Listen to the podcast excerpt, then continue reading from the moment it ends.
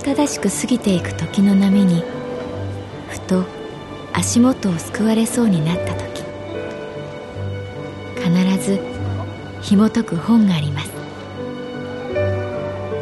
その本にはある女性の人生が描かれています。どこにでもあるごく普通の人生。でも本の中の彼女に出会うと心の湖に波紋が幾重にも広がるようにゆっくりと優しい言葉が満ちていきます。今日はどんな彼女に会えるでしょうか？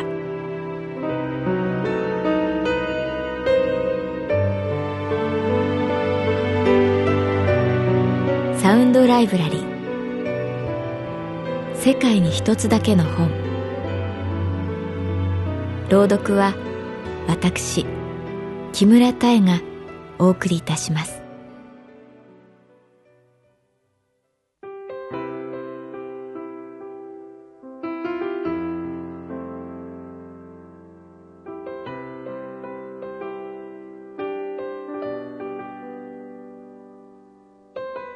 私の名前は月原かな子38歳。旅行会社に勤めている。時々旅行のお世話をした人から手紙をもらう。そのほとんどがお礼だったけれどたまにこんなはずじゃなかった。もっといい宿だと思った。工程がきつすぎた。というような苦情も書かれている。書いてくださるだけありがたく思え、と店長は言うが、もらった本人はかなり落ち込む。その手紙の向こうに、むしろ書かないでクレームを我慢している人のことを思い、胃がキリキリする。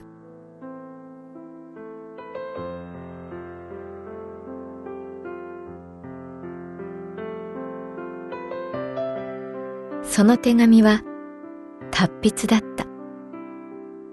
きっと年季の入った万年筆で書かれている。月原かな子様。そんな字で書かれると自分の名前が立派に見えてくる。差出人長石幸三郎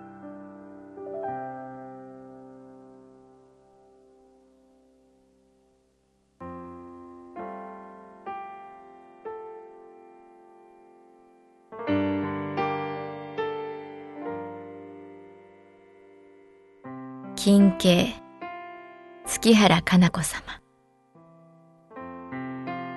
その説は旅のご手配。ありがとうございました。日々たくさんの客人を接待なさるあなた様におきましては私のことなどお忘れかもしれません。ですが一言お礼を申し上げたく思いペンを取った次第でございます。私はたくさんの旅行会社を回りました。何分年を取ってしまっているため、足もおぼつきません。東京は階段が多すぎます。地下鉄は私にとってまるで苦行のようです。登ったかと思うとまた降りて。エレベーターは混んでいて、エスカレーターにも長い列。一体、この街にはどれくらいの人が存在しているのでしょう？どれくらいの人がどこかを目指しているのでしょう？そんな思いを抱きながら、それでも私は旅行会社を回りました。カウンターを見て、この人だ、と思うまでは頑張ろう。そう決めていました。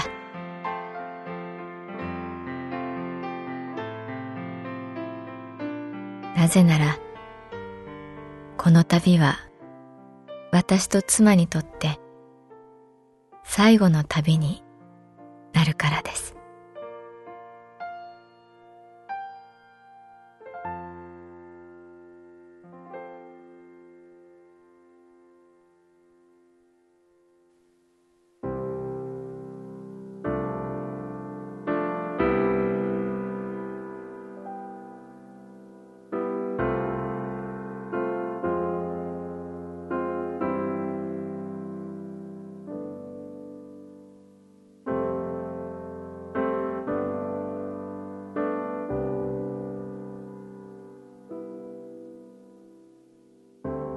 月原さん。初めてあなたを見た時。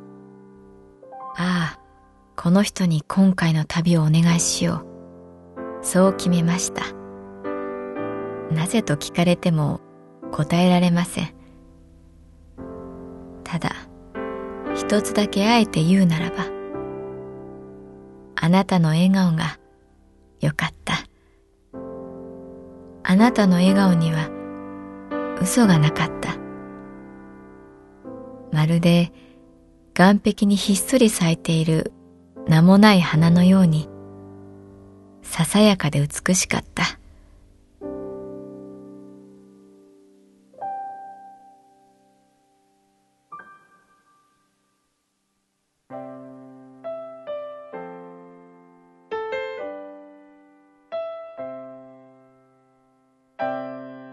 カウンターに座るなり、私はこう言いました。お金はいくらかかっても構いません。ハワイに行きたいです。どうぞよろしくお願いいたします。あなたは別に驚くこともなく、普通に質問しました。いつからにしますか？何名ですか？妻に一度でいいから海外を見せてやりたいんです。意気込む私を制するように、あなたは微笑み、できる限りご希望に沿うよう頑張りますと、軽く頭を下げました。私は母親の前の幼子のようにほっとして、お願いします、と言いました。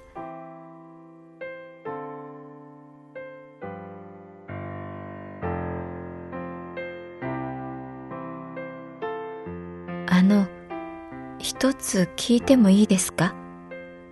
とあなたは言った。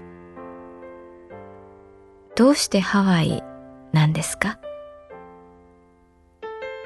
私は正直に答えました。私は高倉健が好きなのですが、あんなに有名でいろいろなところへ行った人が、あるテレビで一番好きな海外は？と聞かれて即座にハワイと答えたんです。たった一度しか行けないならハワイにしよう。そう思いました。あなたは笑ってわかりましたと言いました。宿は晴れくらににしましょう。歌うようにあなたは言いました。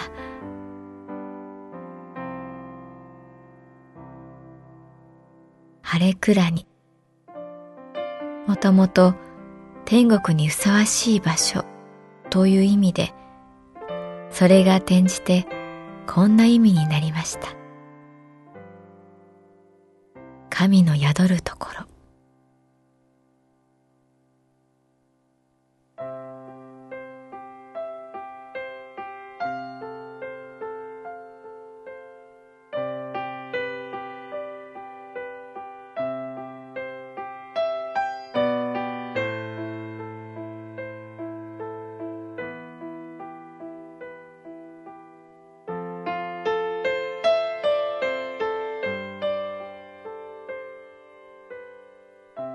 月原さん、ハワイに着いて私たちを待っていたのは、残念ながら暑さと人混みでした。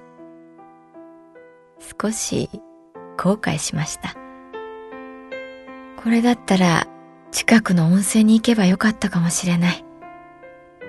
本気でそう思いました。妻はすっかり疲れてしまいました。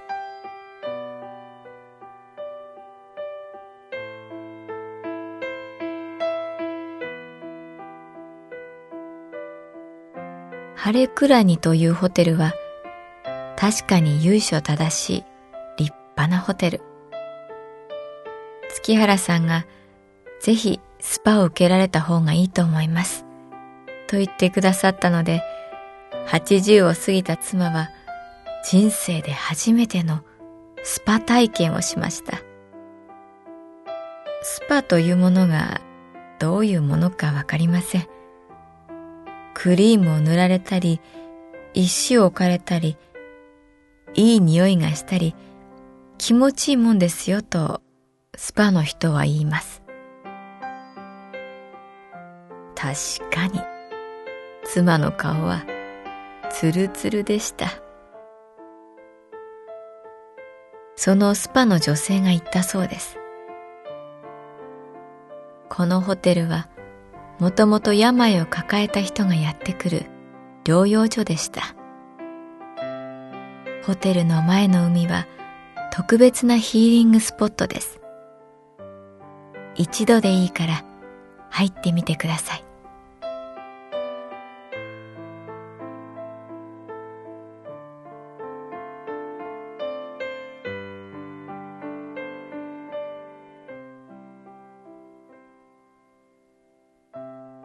私と妻は何十年ぶりかで海に入りました。いや、使ったというのが正確かもしれません。海から帰るとホテルのフロントの人が声をかけてきました。日本語の話せる人でした。旅行会社の人からリクエストされていたロイヤルスイートが偶然開きました。いかがいたしますか？もちろん、私はお願いしますと言いました。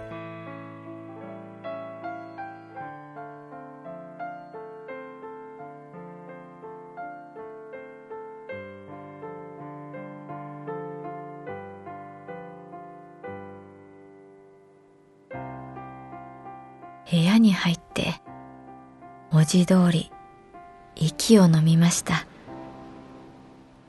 目の前に堂々と存在するダイヤモンドヘッド。その勇姿は私たちを待っていたかのように陽光を跳ね返しキラキラ輝いています。私と妻はただただ黙って目の前のダイヤモンドヘッドを見ていました。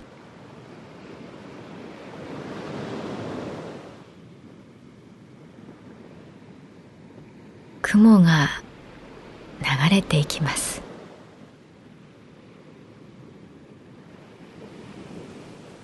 風が木々や波を揺らします。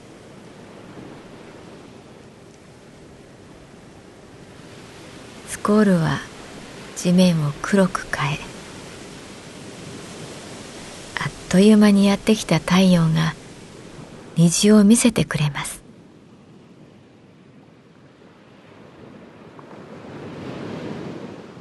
横を見ると妻が泣いていました。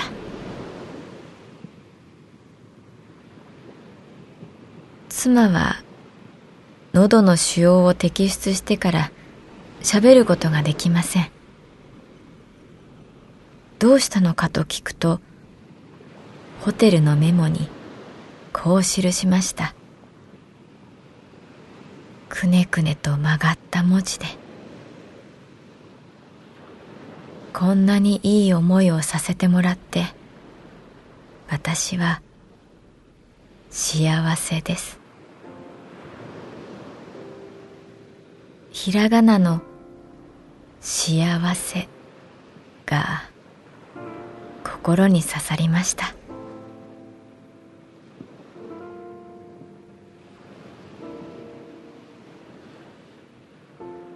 月原さん私はいい夫ではなかったんです。仕事仕事で妻を顧みることもなく病に倒れて初めて妻との日々を思い後悔の念に苛まれました。なのに妻は幸せという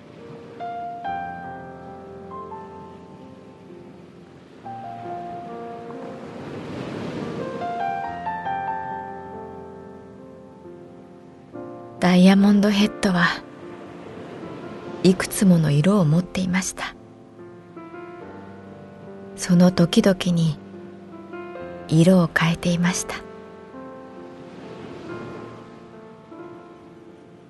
月原さん妻は言ってしまいました。でもあなたのおかげで宝石のような思い出をもらいました。ありがとうございました。本当にありがとうございました。金箔長石幸三郎。